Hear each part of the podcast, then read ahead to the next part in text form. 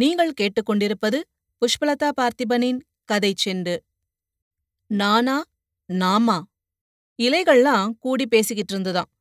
வாழை இலை சொன்னுச்சான் நான் தான் எல்லார விட பெரியவன் மூத்தவன் அப்படின்னு சொல்லுச்சான் யார் வீட்ல எங்க எந்த சாப்பாடு இருந்தாலும் எல்லா விதமான ருசியான பதார்த்தங்களும் முதல்ல எனக்கு போட்டு என் மூலமா தான் எல்லாரும் சாப்பிடுறாங்க.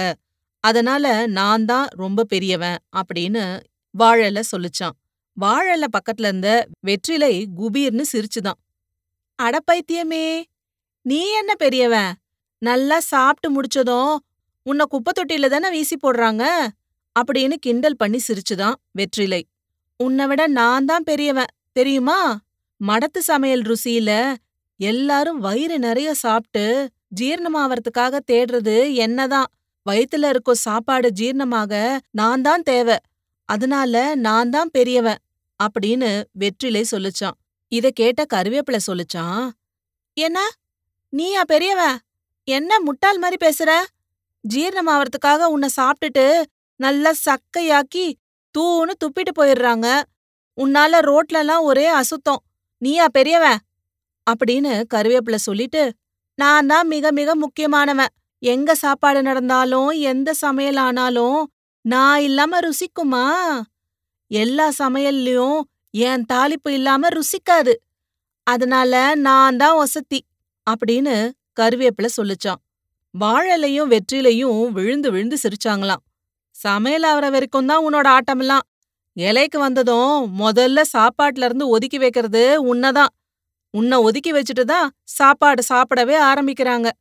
இதுல நீயா பெரியவன்? அப்படின்னு சொல்லி கேலி பண்ணி சிரிச்சாங்களாம் வாழலையும் வெற்றிலையும். இதையெல்லாம் கேட்டுட்டு மௌனமா ஒரு இலை இருந்துச்சாம்.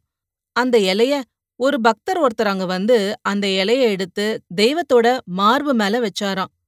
அந்த மார்பு மேல இருந்த இலை சொல்லுச்சான் நான் தான் துளசி. வாழலையே நீதான் ஒசத்தி பெரியவன் அப்படின்னு பேசினியே அகங்காரப்பட்டியே. அதனாலதான் நீ குப்பை தொட்டிக்கு போன.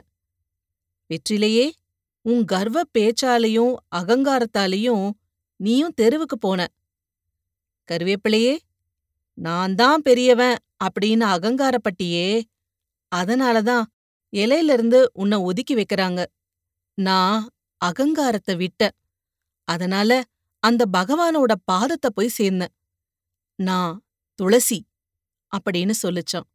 அகங்காரத்தை விட்டதால தான் நான் அந்த ஆண்டவனையே அலங்கரிக்க முடிஞ்சது. துளசி இல்லாம ஹரி பூஜையே முழுமையாகாது. அப்படின்னு பணிவா சொல்லுச்சான் துளசி. நான் என்னும் அகங்காரத்தை அழிச்சாதான் நாம் அந்த இறைவனோட திருவடிய அடைய முடியும். இறைவனுடைய அன்புக்கு பாத்திரமாக முடியும். இது போன்ற பல சுவாரஸ்யமான கதைகளை கேட்க கதை செண்டு சேனலை லைக் பண்ணுங்க கமெண்ட் பண்ணுங்க. மறக்காம சப்ஸ்கிரைப் பண்ணாதவங்க சப்ஸ்கிரைப் பண்ணிடுங்க. மீண்டும் அடுத்த கதையில் சந்திப்போம். நன்றி.